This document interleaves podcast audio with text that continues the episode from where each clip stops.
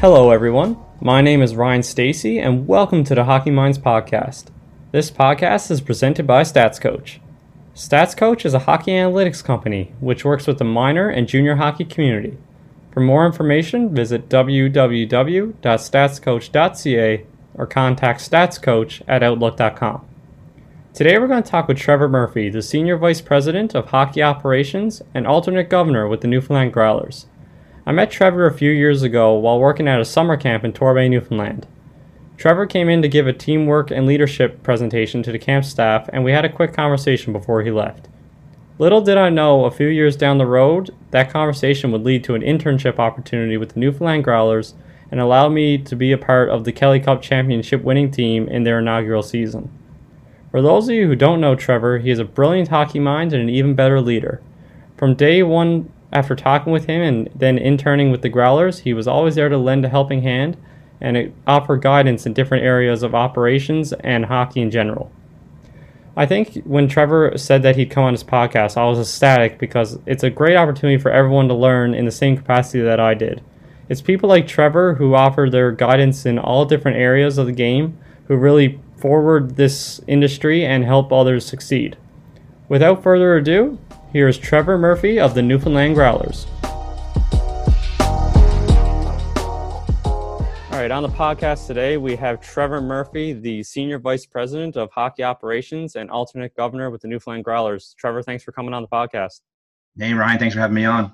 So, yeah, we're kind of just going to get right into it. Uh, people are really interested about the background to people in hockey operations, uh, you know, where you grew up, your upbringing, and maybe your involvement in sport from your uh, youth days and playing up through high school. So maybe just touch on that and tell people a bit about uh, who you are and where you come from.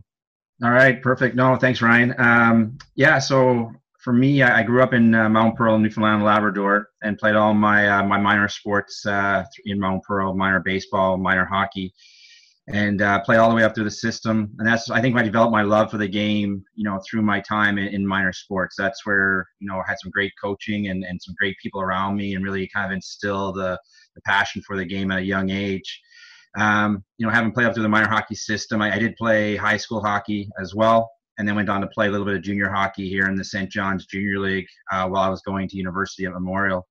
So it gave me a chance to continue to play in the game. Um, at that time, I kind of knew where I was going in my own playing career, um, but obviously I wanted to keep playing the game, stay active in it, um, you know, while going to university. And, and around that time as well, through my high school days and uh, into my university, I, I got really involved in, in the coaching side of the game. And that's, I guess, became a bit of a launching point for, for my career. Um, had a chance to work with some Hockey Canada programs, some Hockey Newfoundland and Labrador programs. Uh, met some great people, and they, they helped open some doors, to be quite honest with you. Um, so I certainly was, I was fortunate along the way to, you know, to meet some great people, have some great experiences. And I, I think the fact that I had so many positive experiences as a young player, uh, that really helped, as I said earlier, kind of instill my love for the game. If it had to be the other way, obviously I don't think I'd be doing what I am right now. Um, but because there was a kind of that passion instilled around some great people who, you know, taught me to love the game and what the game was all about. Um, that gave me the kind of the drive to, you know, see it through. And, you know, we were kind of chatting off here quickly there, but, you know, a lot of people wonder about my, my, my background education wise, but my Memorial education at university was a major in history and minor in political science. And my, my plan after I met some people within Hockey Canada was work for Hockey Canada, but I knew a lot of them had edu- education backgrounds. And uh, my backup plan was to be a teacher if the hockey world didn't work out. Um, so I, I completed my history, completed my political science, and I started doing my education degree. And then while in the midst of that, I had an offer. Uh, actually, I had I turned it down twice, but I had a job offer to work for the Newfoundland and Labrador Summer Games. I turned it down twice because I wanted to finish my education degree. They came back a third time, and I figured if they asked three times, that might be a sign to take this and see where it goes. So. Yeah. That's kind of where it got started. And then from there, um, I'm sure we'll get more into it as we talk, but Hockey Canada, the Oilers, Ice Caps, and then the Growlers. So it, it's been a great run. And um, like I said, lots of positive experiences along the way, which has really helped create that love of the game. Yeah, no, I mean, like we were talking about, it's kind of a, it was a different background you had with school and then transitioning to hockey. Uh, I'm sure there's a lot of people listening who are maybe in that same boat, uh, we get a lot of people who do sport management, those kind of uh, degrees in schooling, but you never know. Sometimes you could be doing, like you said, history or political science and just have that opportunity to transition into something else. Uh, so you said that you uh, were with Hockey Canada. Why don't you talk about your time working at the Atlantic Regional Center and just kind of what that experience was all about? Yeah, so that opportunity came for me. And, and just to touch on your point there quickly, Ryan, with regards to the education side is that, you know, a lot of people I, I've worked with over the years have an educational background, but a lot of them do as well have that sport management side. Um, like I said, for me, that backup plan was to be a teacher. And I think the education is important, um, and getting something behind you that you can always have in your back pocket. But the one thing I would suggest, and it kind of leads into my answer for your next question, but I, I think with whatever education you have, it's so important to get involved, uh, whether it be by volunteering, taking on some part-time opportunities with a, a hockey team in your area. But, you know, so the education is important, but getting involved and getting a world. Um, so that's kind of where it started with me. I mentioned in, just a few minutes ago that for me, I got really heavy into volunteering and, and being a part of my, my local minor hockey world, uh, going through high school, going through university. And then while I was in university, we actually had a chance to host uh, the Pee Wee Atlantics in Mount Pearl. And uh, that was when I had my first real connection with Hockey Canada, a gentleman by the name of Pat McLaughlin, who became a mentor for me and a good friend over the years. Um, Pat was working for Hockey Canada at the time, and I, I knew about Hockey Canada. I watched World Juniors like everybody else, watched the Olympics, and, and knew the the connection to our, our national organization, but I never realized we had an Atlantic office and didn't realize the amount of staff and opportunities that may exist within the Hockey Canada structure. So having a chance to work with Pat over that uh, that year with the Pee Wee Atlantics was was special for me, and I really think, again, helped launch what it was, because Pat has certainly opened some doors for me along the way. And uh, he opened the door for me to go work for Hockey Canada. He was impressed with me as a as a young person, you know, doing what I was doing, uh, balancing school, working in hockey, or I guess uh, balancing school and volunteering in hockey, I should say.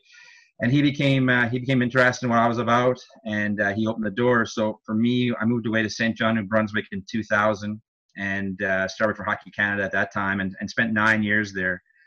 And absolutely loved Saint John, New Brunswick. Loved working for Hockey Canada. It was uh, the start of making a dream come true type of thing.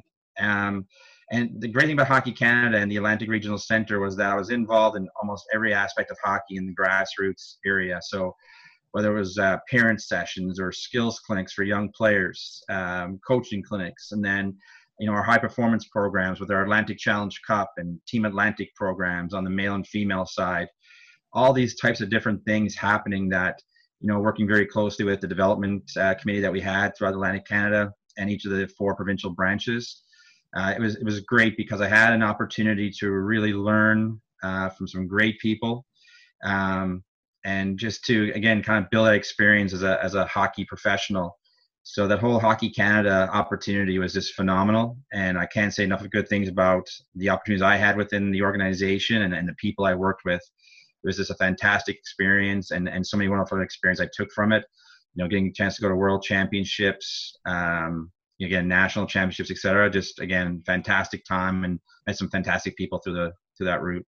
No, for sure. And, and like people always say to me when I talk with different people in the industry, uh, the best the best thing that you can get out of experience is just multiple facets of the game. Like you said, you're meeting with parents and working with high performance, or doing all the different tasks associated with running uh, Hockey Canada. So uh, it sounds like it was a great time, and and like you said, you met a lot of great people and had some great experiences.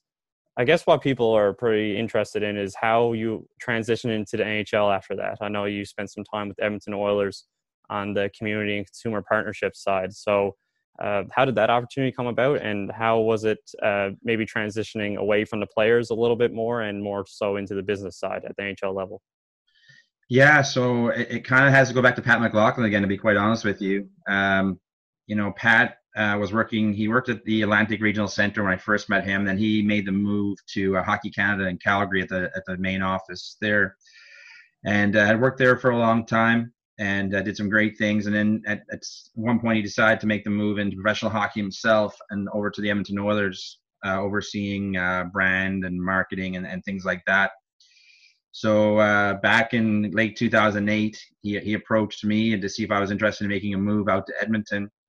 And uh, at the time, again, I was really enjoying the Hockey Canada experience and everything was great, but it was, it was hard to turn down a chance to work with Pat directly, and then also a chance to make the move to the N H L and experience that, because, you know, for a lot of us, you know, involved in this world, that's where you want to be and have that experience and see what it's all about. So, you know, the, the whole community side, I was working with the Oilers. I, I went there kind of oversee a lot of their community programs, grassroots hockey programs, et cetera. And the nice thing about Hockey Canada as well was that it did, you know, allow me to kind of get into the business world a little bit, because we were kind of doing the business of hockey as well as the grassroots side. But, um, you know, going out to Edmonton was a different piece, obviously, because now you're going from Hockey Canada, like a nonprofit type thing, into the Edmonton Oilers, which is N H L and big business. So it was certainly an opportunity for me to learn that side of it. And uh, once again, I, I couldn't have been more impressed with the people out in Edmonton, just the way they they ran the organization, and obviously the history that the Oilers had with the, the Greskys and the Coffees and, and all those great players that came through. And then when I was there, you know, there was lots of excitement around Jordan Eberle and, and Taylor Hall and some of this young talent that they were drafting. Um, so it was, it was a fun time to be there. That the results weren't on the ice like the organization had hoped, but in terms of a following off the ice, the season ticket holder base was incredible. Uh, the merchandise sales and the brand is so strong in Northern Alberta that it was it was fun to be a part of. And I was able to take some of the things I learned from my Hockey Canada days and bring them to Edmonton, because where there was a real focus on the grassroots side, um, obviously making connections with various community partners and, uh, you know, making sure the Oilers brand was strong in the community.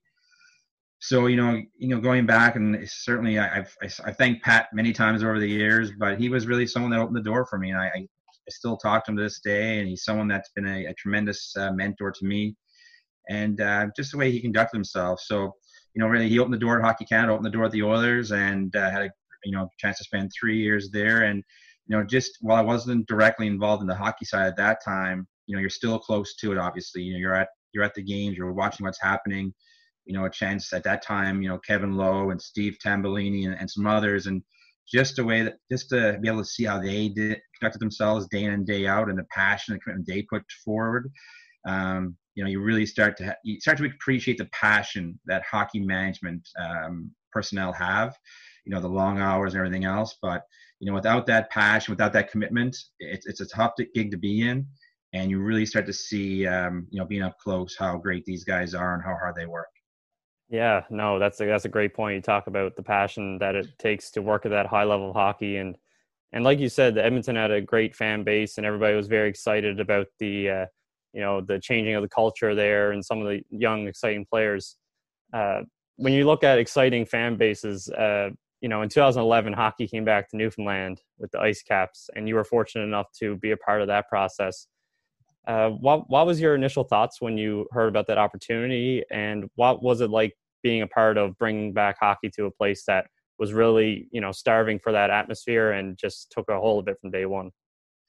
Yeah, well, obviously, you know, even when I was living away in New Brunswick and in Edmonton, I, I still kept close contact with my, my friends and my hockey colleagues here. And I was still coming back, doing some hockey schools and stuff in the summertime, and staying in touch with Mount Pearl Minor Hockey and Hockey Newfoundland and Labrador. So, and I guess, you know, even though physically I was away, uh, there was a, still a bigger piece of me that was, was here in Newfoundland.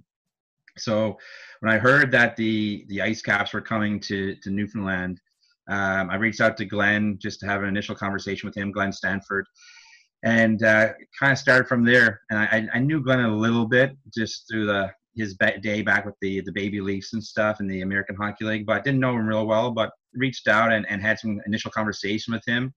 And then kind of things went from there. Um, you know, back in two thousand eleven, when the Ice Caps came, um, as much as I was enjoying my time in Edmonton and, and they, you know, were happy with my work and wanted me to stick around, it was a chance for me to come back home and work in professional hockey. And, you know, with a young family at the time, uh, my parents and my family were still back here. So it was just a nice opportunity, I thought, to get back, to be around family and to, you know, still work within the game, which was important to me. And, you know, find that balance between, you know, your passion for work and your family is an important piece for all of us. And this seemed to be a good opportunity for us to get back and, and to be part of something special, because the province had been without pro hockey for a while, and there was a chance to come back and do something special. And, you know, I, I looking back now too with the Winnipeg Jets, we were their farm team for four years and they were just starting up and getting things rolling. And there was so much energy around the Jets and, and their startup that I just thought, hey, this is a great opportunity. You're going to be connected to the Jets, who were exciting and, and fun to watch. Uh, they had so much excitement going on in Winnipeg.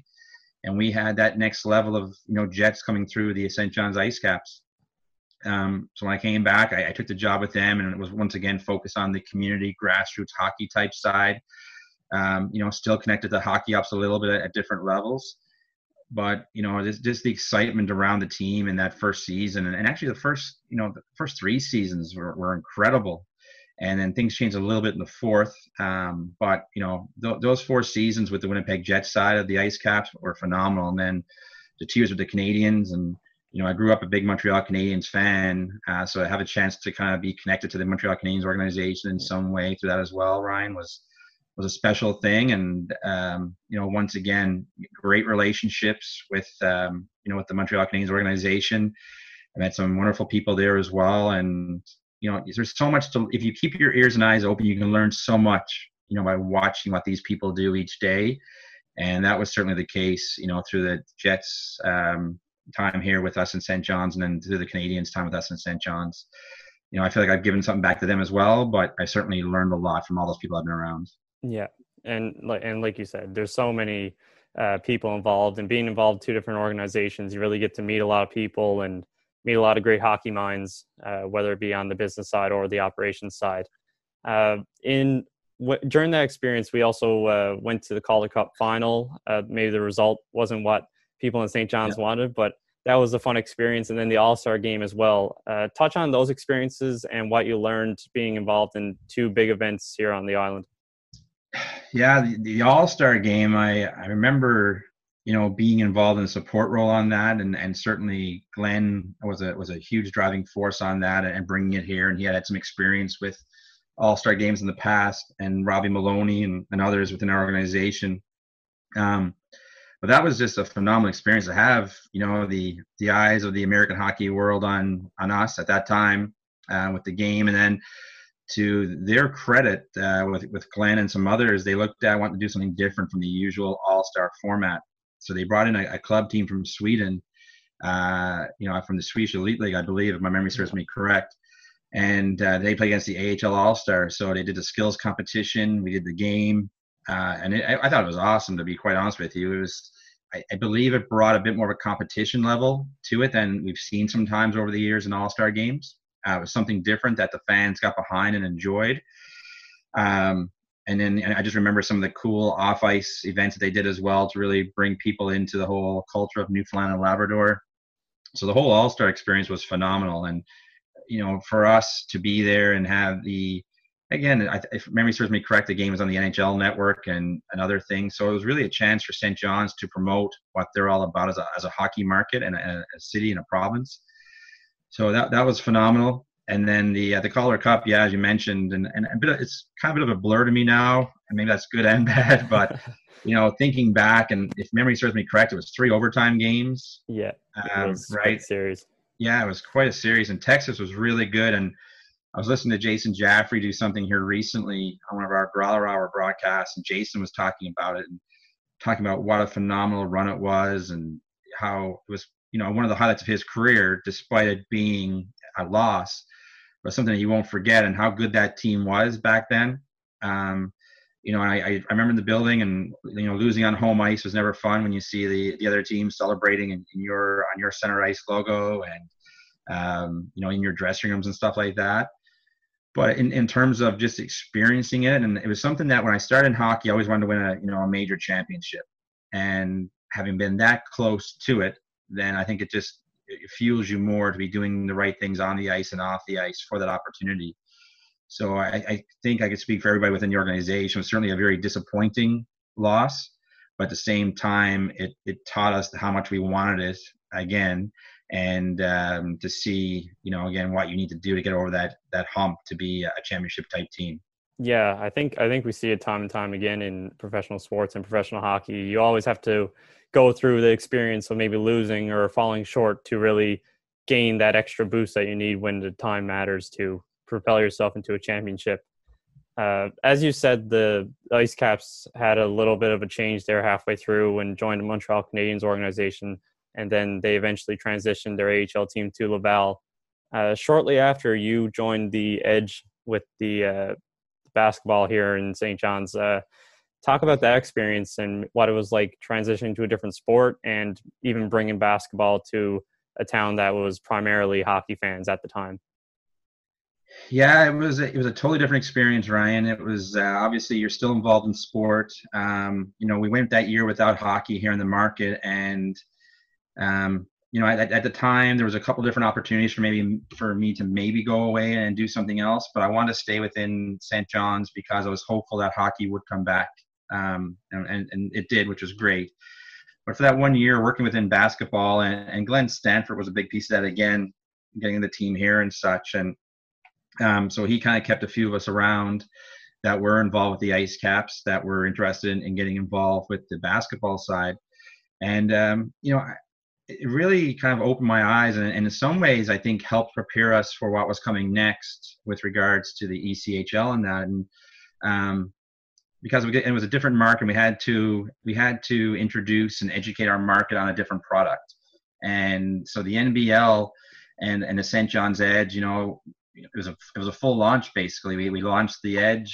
Uh, we had to kind of educate fans on the league, and and to your point, we never had professional basketball here in, in the province before. Uh, personally, I played a bit of junior high basketball for a year or so, and had some great one-on-one games in my backyard with my older bro- or my younger brother. But you know, it was uh, it was something I hadn't been around.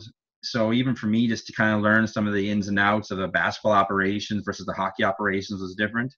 But it was, it was a great learning experience, and, and Jeff Dunlap, who we had here in that first year uh, as a coach, uh, had some great background from N C double A, and uh, he was a great uh, resource to me in that year. Obviously, Carl coming back and being a big part of our team, Carl English. Um, you know, it was interesting to be around him for that year and to see some talk about some of his experiences at, at different levels that he played. Um, so, yeah, we, we really enjoyed that first year of the Saint John's Edge, and, and launching it and the success it had in that first year was really fun to be a part of. Um, but yeah, you know, having the hockey in my blood, we were, I was kind of excited to see what was next, but definitely enjoyed that year with the Edge and uh, had some great experiences from it. Yeah, no, that's great. And, and you said you kept referencing the point that you were almost preparing for what was coming next, and you, you still had that tie to hockey that was ultimately what you were looking for if the opportunity came up. So not long after, uh, the opportunity came to bring E C H L hockey to Saint John's with the Newfoundland Growlers. Uh, What was the, how was that a little bit different maybe at the E C H L level, maybe having a little bit more control if you, as people uh, do at the A H L level? And, and what was the excitement uh, within the organization around that time, bringing that product back to Newfoundland again? Yeah, there was a, there was a big time buzz, I thought, within the city, within the province, that the pro hockey was coming back. Um, there was a, I think some uncertainty among the, ba- the fan base of what the E C H L was. Um, having been around the A H L for so long, and then, you know, with the Fog Devils coming here for the three years, so people got a taste of major junior hockey, but they had never seen E C H H E C H L hockey before. So it was an it was an interesting time that we were there was so much buzz around the team. Um, you know, I, I thought that Dean McDonald and Glenn Stanford and and the whole team did a great job with regards to the the name and the logo, and that was a really fun launch to be a part of, to kind of bring that whole uh, Growlers uh, piece to the province. Um, but we, we knew that we had to do some education, what this league was about. And the, the fact that, you know, our connection with the Maple Leafs, um, and the fact that they have such a passion for um, their organization, their development of players, and they truly care about the players within their organization and their staff, et cetera. Um, I think that helped us because we were able to showcase that the Leafs were going to be a part of this with us, that they were very dedicated to um, what they wanted from the Newfoundland Growlers, that they wanted to see players come up through this organization, you know, through the Growlers, through the Marlies, and hopefully into the Maple Leafs someday. So to, um, you know, have that connection early, I, I believe it helped with our education to fans. And then when we seen the number of A H L contracts and even some N H L contracts that we had as part of the Growlers, It, it, it really showcased the uh, the talent of players. And when you've seen the number of players in the last two years that have kind of gone up and down between uh, our team and, and the Marlies, it, it shows just they're, they're, they're a step away basically from the American Hockey League. And when you look back to that first year team, you know, Hudson Elenuk and uh, Kristen Rubens became full-time members of the Marlies this past year and were valuable members of that team. You know, we had other players going back and forth all the time. I, I won't get into names, so I don't miss anybody, but we had a lot of players going back and forth uh, throughout the season and, and contributing members of the team. And then when you brought in, you know, we look back to with the, the local players we had, uh, they were they were great. And they, they weren't just there because they were local players. They were good hockey players. Adam Party with his experiences at the N H L, A H L level. Um, you know, James Melindy becomes our captain. Uh, his experiences in, in the pro game. Uh, Marcus Power, Zach O'Brien, two very talented forwards who scored a lot of points for us. Zach had won a Calder Cup previously. Marcus had a good major or a great major junior career and then had a great uh, university opportunity with the University of P E I. So you're bringing in four players, local players who had a connection to the community, uh, who brought a great hockey resume with them and then became very valuable members of that initial team. So I think when you, when you do that and then you create a good business team around, you know, the hockey operations side, um, again, you got Dean McDonald and Glenn who are so passionate about the team and about the organization. You know, I just, I had a good feeling from the start that this was going to be something special. And then, you know, with the whole Newfoundland Growlers as opposed to Saint John's Growlers or anything else, it really gave us a chance to tie into the province, I believe, which was something that we saw. And, um, yeah, it was a lot of fun to be part of, Ryan, that first that first year. Uh, the whole kickoff of the team and the success that we had in that first year was, was something special on and off the ice. Yeah. And and you touched on the, the Leafs involvement and then trying to get the logos ready and bringing in those local players and and uh, obviously the branding of Newfoundland. There's all these different parts behind the scenes that you really have to think about before you actually hit the ice. Uh, some people maybe don't have the experience to work with an expansion team that's coming in really from the bottom up, and you have to put everything in place. So can you maybe talk about what goes in the early stages, maybe building the hockey operations staff and the training staff and and what that experience was like? Yeah, well, certainly on our side with the with the Growlers, the uh, the Leafs really kind of ran that side of it, Ryan, and and they, I thought they did a great job putting a team together. Um, you know, in, in that first year, you had you know Ryan Clough coming back uh, to be a head coach. Ryan had, as we know, a wonderful N H L career. Um, you know, had gone and do some assistant coaching, some video coaching, some scouting. So he was coming in with a with a great hockey pedigree and great background to uh, to be a kind of a lead person for us, and then. I think bringing in John Snowden, who had, you know, uh, who played in the E C H L, um, who had coached for a number of years in the a- in the E C H L, to bring him in to kind of give us a bit of that experience, um, the E C H L experience, knowing the league, knowing the players, um, and he's just like he's a good hockey person in general. So having him there as well, and then, you know, Paul Dagg was there from the coaching side. He came in as video coach. So I think right away, I, I think the the Maple Leafs did a nice job of assembling a coaching staff, and then you know you bring in your your Neil Davidson's our athletic therapist, Andrew Koch's equipment. Both of those are young and up and comers in our game, and uh, they certainly have a special passion for it. And then there's there's other support staff too, as you can appreciate, Ryan, with regards to you know strength and conditioning and everything else. But you know the Leafs made a commitment to bring in some good coaching, and to their credit as well. Um, even with regards to skill development consultants and um, skills coaches, you know, on the road, there was a big presence of uh, Marlies and Leafs personnel throughout the season, uh, still continues to be now. Uh, they've made trips down to Saint John's at different times during our homestands to, you know, work with the players, work with the coaches, and uh, really help enhance their skill set to get to that next level. So from, you know, the Leafs perspective, you know, they had to put a full coaching staff in place. And it was something that we as a Growler supported, and, and Glenn was a part of uh, the process going through it. Um, but, you know, they, they showed from the start that they were committed to putting the right people in, in place here in Saint John's and uh, making sure the Newfoundland Growlers had the pieces they needed to really build up um, what we hoped it would be. Yeah, and you talk about those those key people and the, the strength of the coaching staff. Uh, we had a listener want you to touch on the Ryan Clough situation. We obviously know he had some injuries late in his career and it kind of transitioned uh, into his coaching career. So just talk about maybe the strength of the coaching staff and how they really, uh, you know, elevated their, their abilities during that difficult time. Yeah, no, it was, uh, it was a situation, it was an unfortunate situation that we, we lost Ryan halfway through the season. But I, I believe it goes to show the strength. And, you know, I've, I've always said over the years that you need to have good people surrounding you. And to the credit of those people around Ryan, there were some strong people there, and they stepped in, did a wonderful job. And, you know, when, when Ryan started to have, first have some symptoms and stuff, we obviously want Ryan's health to be the most important thing. He's a young family, and we want Ryan to be well. Um, you know, certainly want him to be a part of our team in any way possible. But the biggest thing for him was his health. So, you know, he was encouraged to make sure he took care of himself. And, uh, but, you know, to Ryan's credit, even when he had to step away from the team, you know, he took some time away to kind of get himself back together. But, you know, he stayed in touch with, with John Snowden a lot. And I think they've developed a really nice relationship over the last couple of years. So even though Ryan wasn't with us uh, every day, he was certainly still around it. And, and when he came in, uh, in that, I remember the first team meeting, and some of the guys still chuckle about it, but, you know, Ryan really made an impact on these players right away. Like he, he showed them who was running this ship yeah. and how this was going to go. And uh, he instilled um, some foundations for success for me from that first team meeting. And then I, I believe, to the credit of John Snowden and uh, Paul Dagg, and then when they brought Daryl Williams in, you know, who had a tremendous uh, pro experience as well to bring to the table.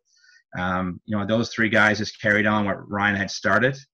And they had been a part of it from the start, and they had, you know, some of their own thoughts and philosophies as well, but they, they saw what was building, and they just did a wonderful job of keeping things moving. So the fact that we had such good people around the team from the start and working with Ryan closely, and, you know, the fact that John had so many great coaching experiences and his own playing experience to, to kind of buy into, uh, it was a, it was a fairly seamless transition, to be quite honest, which was phenomenal. And a full, again, full marks to John and Daryl and Paul to work at that and, and make sure it's continued to happen. But they came in, and you know, you never want to lose your coach halfway through the season. But obviously, you know, family and health is important. But like I said, having, you know, good people around you, and, you know, kind of believing in um, the model you put together as an organization, that that the model was in place, basically, and the foundation was in place. And, you know, John had been a part of helping to build that Uh, environment. So when he took it over, he, he, you know, I'll say took the ball and ran with it, took the puck and ran with it, and just uh, did a phenomenal job, and continued in this year or two, did a phenomenal job as well. And you know, he's got lots of support on his coaching staff and his support staff, but you know, the people around you are so key, uh, and everyone believing in what's being built to create that winning environment. Yeah. And in, in hockey operations, you, you look to build that foundation and have it in place to really help your players succeed. But eventually there comes a time where the players then have to do their part and bring it to the ice. Uh, obviously, after after that, uh, all that turned out, uh, you started going on this run uh, in your first season, and the fans really took a hold of it, and you went right to the Kelly Cup championship. Tell us about that experience and, and what it was like uh, being able to watch that day in and day out.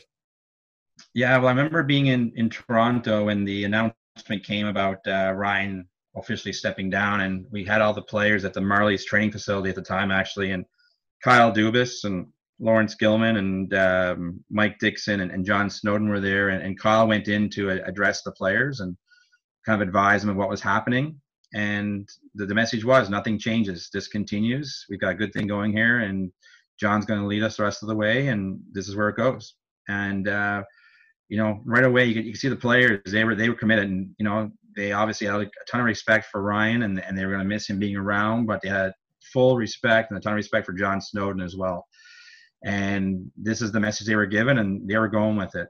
And that team, um, once again, to their credit, were a great group of people. They, they were a really talented hockey team, but just a tremendous group of people as well, uh, in the dressing room, in the community.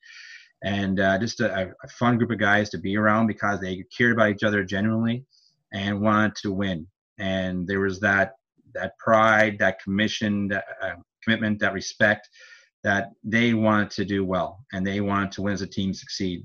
And they thought they had something to prove too. They were the new guys on the block, and they wanted to prove themselves that they were, you know, deserving to be in this league. And they were proud to be part of the Leafs organization and proud, proud part of the Growlers organization, and, and wanted to do well. So to your point, we had a couple of good runs there in the second half of the season. And then when, when the playoffs started, you know, when the playoffs started, it's anyone's game at that time, because, you know, all the scores reset and start zero zero, and, you know, the team that wins the four series comes out on top. And uh, you could just sense that, I think throughout the season, we sensed we were pretty good. But then when the playoffs started and we had some tough series to start, which I, I believe helped us as we went through the playoffs, because there was there was a lot of, um, you know, competition between the teams that we were seeing. Um, there was a pretty level playing field. So we were challenged each and every way throughout the, the playoffs. And uh, but you could see our team kind of continuing to gel and bond. And when they were thrown a little bit of adversity at different times during the playoffs, whether it be a loss or a, a penalty call or, you know, a segment of a game, um, they never lost focus, never lost sight. And, you know, I really believe that, that the whole team bonding piece that Ryan and John had pieced together early in the season helped with that. And the way they continued to build themselves as a team uh, throughout the season, just it really built them for success. And then to go through, you know, we, we played Manchester, we played Brampton, uh, we played Florida, and then met Toledo in the finals. And, you know, all four of those teams were great teams as well. But, you know, our guys, they, they were they were all in. They were ready. They were ready to play. And like I said, there was some adversity along the way in the playoffs. But the way that John and his coaching staff handled things, the way that, you know, James and Adam and the leadership group really took things, you know, took young players under their wing and, and helped. Um, you know, to see them rally and, you know, to win the uh, the Kelly Cup on home ice against a really good Toledo team. And that, that series was amazing. You know, down in, we had the first two games here. The place was on wheels at Mile One Center. Uh, the three games down in Toledo, that place was rocking. Like, it was so noisy. And the whole city was abuzz. And then to come back here and win in game six, um, you know, what, what an unbelievable feeling. And just having, you know, basically celebrating a one-year anniversary of that just last week. Mm-hmm. Uh, lots of wonderful memories, but, you know, it all comes down to building that culture and building the environment and, you know, surrounding yourself with people who have the same beliefs and the same wants of, of as you as an organization and leadership group. And that's what really happened here. The Leafs have done a phenomenal job of building the infrastructure for it. And we as a Growlers organization are supporting whichever way we can. And, uh, you know, the success in year one was phenomenal. We were having a great year two before everything happened with COVID nineteen, so it was unfortunate we didn't get a chance to, um, you know, try and defend our title last season. But we were having a great year, and we were excited to get back to the playoffs and see what could happen.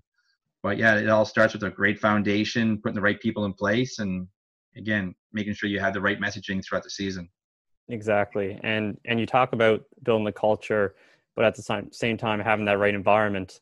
Uh, You, when you touch, look back at the game against Toledo where you ultimately won the championship, and the atmosphere with the ugly sticks and the cowbells, and, you know, it, it was like a game seven of Stanley Cup playoffs in that building. Uh, a lot of players who come through to the Growlers organization and players that have came through the Ice Caps before and the Baby Leafs, and the list goes on and on, uh, have always talked about Newfoundland being like a second home. You know, the other day, Brady Ferguson touched on it uh, in his announcement that he was going to go play in Sweden. Uh, the night of the championship, Todd uh, Skirving was uh, bringing the flag out over his shoulders on the ice. Uh, talk about how the players really adapt and, and gravitate towards the culture of Newfoundland, and from a hockey operations standpoint, how important is that for players to do that, whether it be at the E C H L, E C H L level, the junior level, or even at the pro level? Yeah, I think a couple points there, Ryan. One is that I, I, I truly believe Saint John's is a great place for a young pro hockey player, um, because you learn how to be a pro. Um, you know, with, with some of these people, if they're walking down, you know, a big city street, they might get on, they might not be noticed because they kind of blend in and there's other professional athletes and stuff around. But here in Saint John's, people know you're with the Growlers, and they, you know, they see you in the, in the community. And uh, it's something that I think is a great training ground for pro players. And our players throughout the years, so the Baby Leaf days, Um, into the Ice Caps, into the Growlers. You know, we've had some great players come through here, and uh, I think have really benefited from their time. You know, as, as you know, this is a great organization, or great city, great province. People love their, um, you know, they just, they just love being Newfoundlanders and Labradorians, and it's an opportunity that, you know, I think players come here, they feel a part of the community very quickly. Uh, to your point, you know, Todd with that Newfoundland flag, uh, Brady talking about it on, on his kind of message to uh, the fans. Um, they, they truly they truly like playing in Saint John's. And, and sometimes, too, as you can appreciate, when, you know, you're bringing a player into Saint John's, Newfoundland, they say, okay, where am I going? I have no idea. You know, most of them haven't been past Ontario or the Maritimes. So for them to come to Saint John's, it's, it's a big change. But once they get here and once they see how they're treated by the organization, once they see how they're treated by the fans, um, a lot of them fall in love with the city fairly quickly. And uh, obviously, it's a beautiful place to be. There's lots of things for them to do during their uh, their downtime, which they don't have a lot of, but they can obviously in, enjoy some of the sights and sounds that Saint John's and the province has to offer. But, you know, it really comes down that they're coming to a, a brand new place, and, and this is the way they're, they're made to feel welcome by like, by the community. And, and as an organization, we really uh, strive to make sure that they're having a positive experience here and taking care of the players, taking care of their families uh, the best that we can uh, through the American Hockey League days and now into the E C H L days. That's that's a big piece of our hockey operations group, is to make sure that, you know, these players have what they need, are, are helped to be taken care of. And like I say, not just them, but their families as well, because we want these players to, you know, basically take away any distractions we can from them so that they can, can concentrate on being pro hockey players and developing themselves on and off the ice. That's great. And it, it creates like a family like atmosphere. And like you said, that really helps with team bonding and all those aspects. Uh, you touched on a little bit about how this season, obviously covid nineteen cut it short, but you were talking about how you were having a fairly successful season. Uh, a lot of people, their goal is to win that championship, but once they get there, their next step is how do we continue the success and not, you know, fall into the, the Stanley Cup hangover or whatever it may be. So uh, can you touch on what your thought process was following the season and how you, uh, you know, tried to avoid that situation, and maybe touch on the uh, home win streak as well? Yeah, you know, I, I really feel that, um, you know, we, we celebrated the win Uh, in our inaugural season. We celebrated and we had a great time at the parade and, and some other activities after it was all done. Um, you know, the players had a chance to celebrate it during the summer um, and, and take it all in, and they should, because, you know, it's a tr- tremendous experience, and, and some people win championships, some will win many, some will win none. So I think when you do win it, you should celebrate it. Um, but then when the players came back, I think it even started, you could see the change gradually over the summer.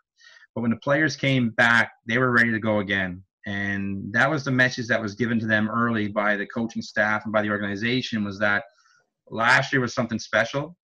No one can take it away from us, but that was last year. Now we've got to get ready for year two, and we've got to be ready to go. Like, and, and we knew that everyone's going to be after us. Everyone wants to, to beat the champ and, and all that kind of fun stuff you've heard over the years with different slogans. And but so we knew we we're going to have a target on our, on our backs all season.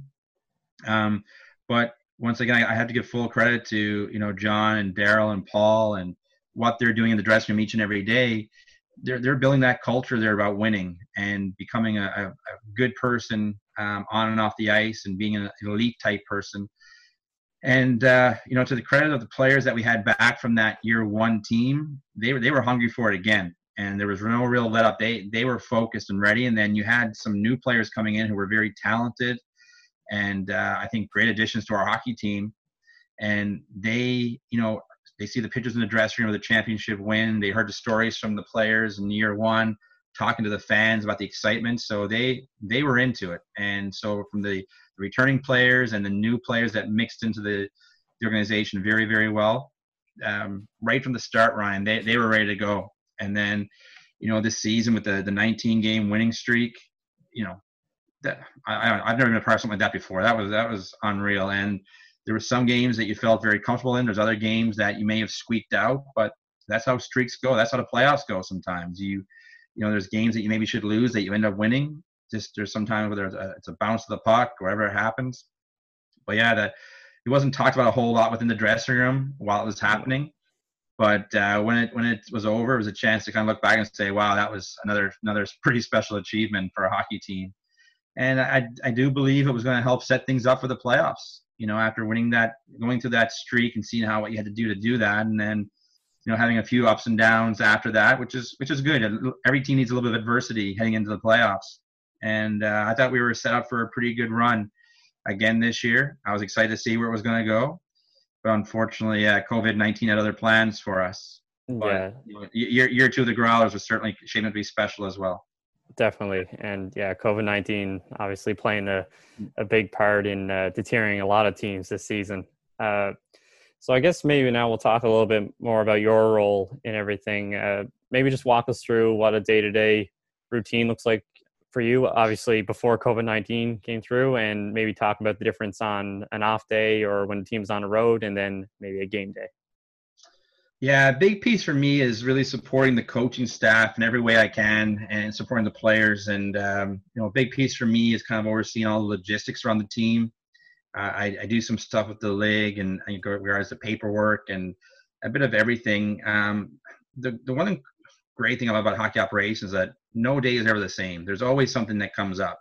And, you know, while Mike Dixon and, and John are doing a great job, and, and Lawrence Gilman as well with regards to players for the Growlers, and scouting staff of the uh, the Maple Leafs organization are doing a nice job of identifying players. You know, John and Mike and Lawrence have done a wonderful job with regards to putting the right pieces in place. And then from my side is, is supporting what goes on from a day-to-day perspective on the hockey side. And, you know, I'm, I, you know, I'm helping with the day-to-day operations of the, on the, uh, the overall organization. But, you know, a big focus for me is the hockey operations side. And uh, as I say, kind of putting that support in there. And, you know, for, for those around the hockey world, they know it's long days. Um, you know, for me on, on game days, I'm, I'm usually in the office around, you know, eight o'clock, eight thirty, and probably getting home to my house, you know, eleven o'clock, eleven thirty at night. They're long days. It's something that we talked about early in the podcast. If you're passionate about it, then th- that's, that's part of the deal. You know, it's not just go and hang out for three hours, watch some hockey and come home again. There's a, there's a lot more to it than that. And so, you know, obviously different than practice days. Practice days are a little bit different than off days. But there really, you know, during the season, there really is no off days for the hockey operations side, the coaches, uh, management, et cetera. There's always something happening. And, you know, you give the off days for players to go home and catch a, catch a breather. Um, but for the management and coaches, there's always something happening. And, you know, when you do get a few hours to kind of take a deep breath, you, t- you take the advantage of that. But there's always something happening. And, you know, when the team's on the road, uh, in, in year one, I traveled with them the whole season. In year two, I didn't travel as much. I, I did a lot more stuff from uh, from here in Saint John's. But, you know, same thing. If the team was on the road, I was basically staying up late to make sure they're getting into right hotels and checking in okay. And if there was any concerns, I was dealing with it. So, you know, it could have been two o'clock or three o'clock in the morning here locally. Um, but you're, you're you're up and you're making sure that everyone's taken care of, and, you know, having the support of, of you know, Chris Ballard on the road this past season helped, certainly. But, you know, my, my role is to make sure these guys are taken care of. And if it means me staying up a bit later to make sure that happens, that, that's part of it. And, you know, it's, um, it's, it's again, like I said, it's long days, long hours, but it's something that I feel very fortunate to be doing. And uh, every every day looks a little bit different, and there's no real set routine, because you go in, and I, I've, I've found over the last twenty years in the hockey world that you might go in and set an agenda for yourself for the day. But there's a good chance that you're adding to that agenda, or you're making some changes to the agenda as your as your day goes on. So, you know, you you can make a plan, but you better be ready to uh, you know, pivot fairly quickly as well, and be ready for something different. So it's it, you know, for me, I I love that. Not everyone can go in and, and have that type of uh, life, but for me, it's been great, and that's something I really treasure, and I feel very grateful and fortunate to be doing, and, and hope to do it for a, a long time to come, to be quite honest. For sure. And, and you touched on a few lessons you learned about uh, accepting the long days, and, and knowing that uh, sometimes it's going to be work in the middle of the night to get the job done, and and knowing where to take your breaks and whatnot. Uh, in your twenty years, is there other major lessons that you learned along the way that maybe people who are just starting in the industry will still have to learn themselves, and maybe some guidance that you can shed in that perspective? Yeah, you know, um, I think... You know, one I talked about earlier too was surrounding yourself with good people. You know, I think in any type of business, whether it's sport or corporate, whatever the case might be, you need to have good people around you, and people you can trust and have confidence in.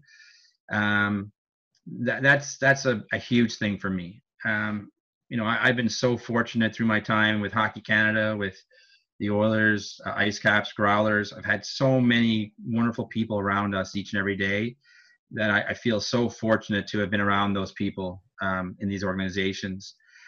Um, I think when you do have people like that, you've got to keep your ears and eyes open, and, and never stop learning. And don't be afraid to ask some questions of how how you can improve yourself, how you can improve the, or help the organization, and, and just learn from people's op, you know, their experiences, because everyone's coming into a role uh, bringing a whole bunch of experiences, a whole bunch of lessons that you can learn from. So. Don't don't ever go into a position thinking you know everything, because you don't. And if you ever get to that feeling, then I, I think that starts to create some trouble, because it, it's evolving every day. And, you know, I, I used to be one of the young people in the group. I'm starting to become one of the older people in the group. And, um, you know, I'm learning every day from people that are older than me, people that are younger than me. And uh, it's something that I, I love that part of it, that it's, it's never a dull moment. There's always something happening. So you had to be, you had to be ready for that and be flexible to take on, you know, different roles. And you, you have to realize too, that if you're going to be getting into, you know, whether it be junior hockey, uh, E C H L, even A H L to some level, that, you know, you're going to be taking on different roles. And you could be identified as a hockey operations person, but, you know, the staffs at, you know, uh, E C H L, A H L are not the same level as N H L staff. So you're going to be expected to take on different opportunities, which personally I think is awesome, especially if you're a young person getting involved in the game. Uh, getting a chance to learn all aspects of an organization is a huge asset.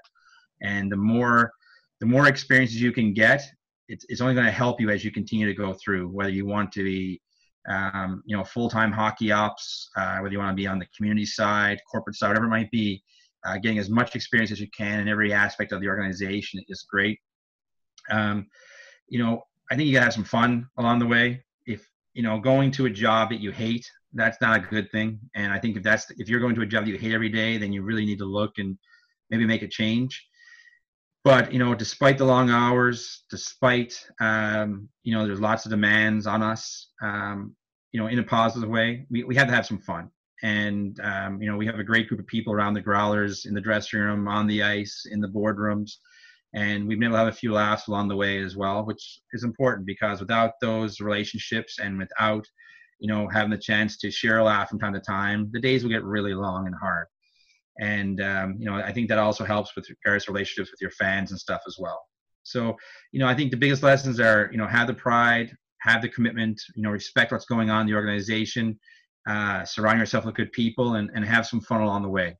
And I think the last thing I'll say, Ryan, on that one too, is, you know, be a good person and make the right decisions. It's something that we've been hearing since we were three years old from our parents and families and teachers. But, you know, it's something that I think people get a lot of respect when they see that you're hardworking, when they see that you're committed and you're, you're a good person making good decisions. Um, I think that goes a long way among employers and organizations. Um, so that, that's something else I feel is so important as a, a young professional getting into the, you know, to what's going on, or even someone who's been around for twenty-five, thirty years, you know, don't, don't change being a good person. Don't change the fact that you care about others and you want to see others succeed. Exactly.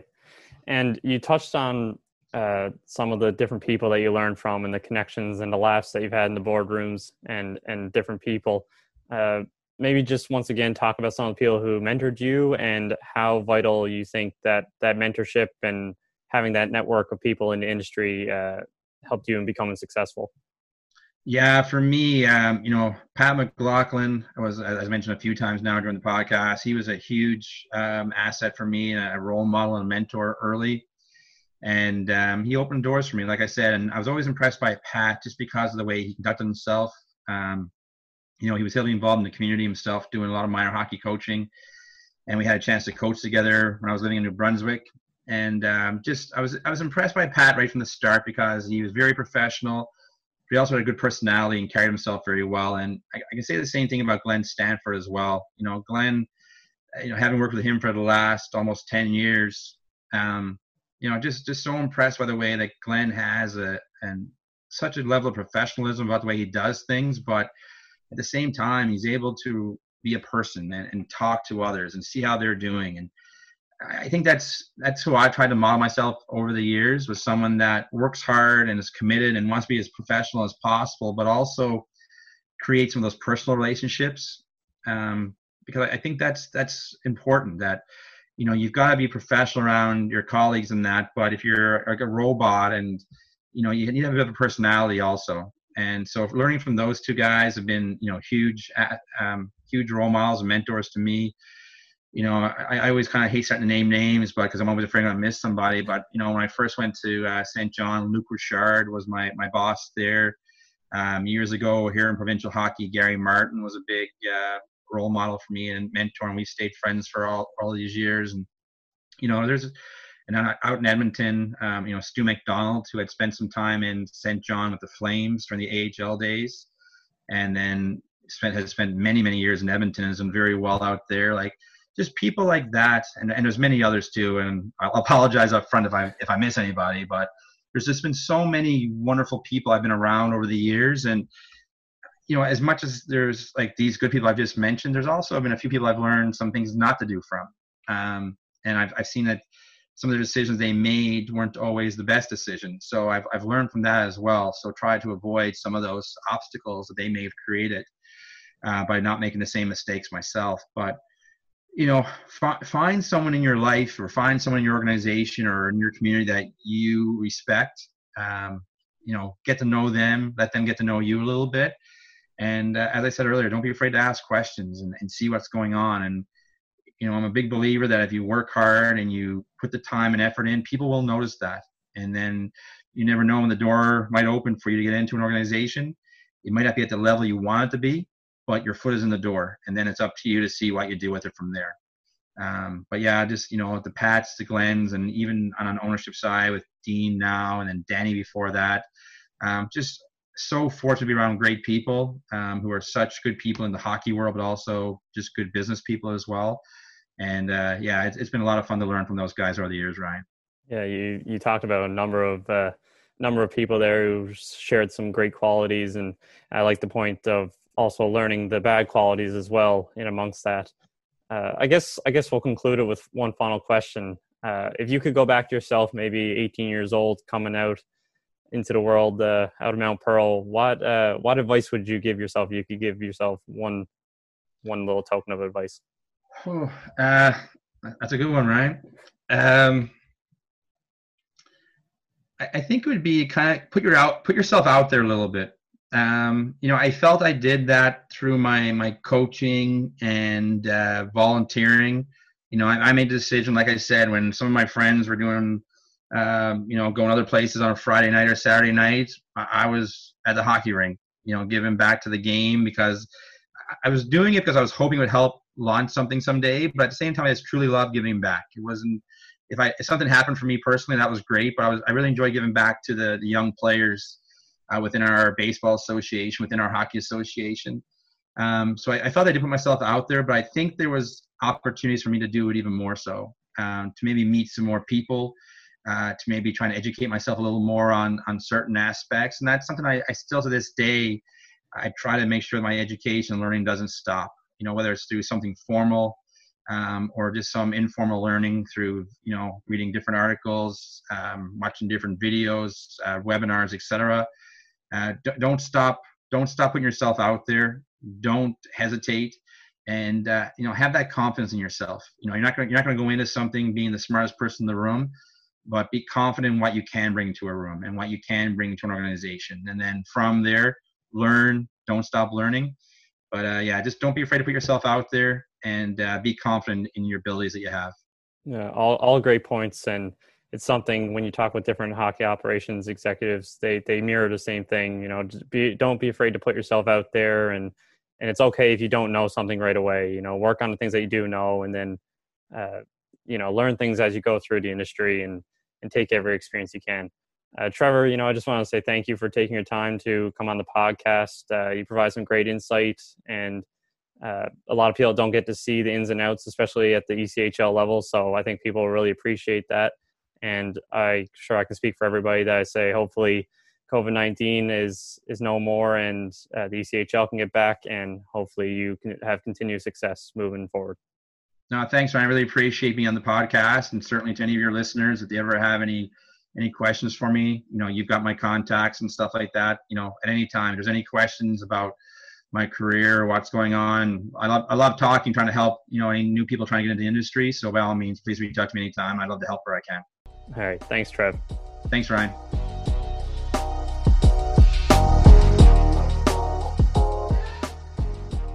Once again, I just want to thank Trevor Murphy for coming on the podcast and talking about his experiences in hockey operations.